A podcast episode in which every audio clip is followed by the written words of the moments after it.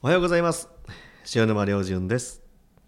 まあ、初心を忘るべからずという言葉はもう当たり前に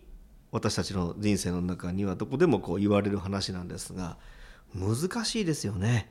経験値を積めば積むほど、まあ、傲慢になってきたりっていうのは、まあ、これは必ず誰しもが経験することだと思うんですよ。でそういう時に限って何か失敗やミスをして頭を打って、まあ、その時こう初心に帰るというか。でもまだ時間が経つと同じようなことをしたりっていう、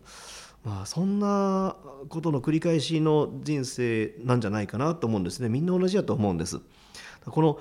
なるべくですね私は初心を絶対に忘れず初心のまま願わくは90を超えて100歳までもう現役で最前線でお坊さんでずっとありたいなって思ってるんですよね。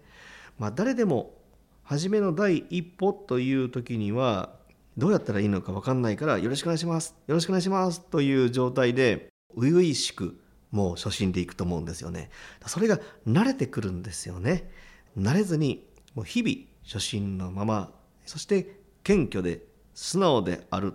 ということが一番のこう自分自身にとっての修行だと思います。謙虚であり素直であるということが一番ご縁がつながる秘訣かななんて思っております。さあそれでは今日も一日明るく元気にいってらっしゃい。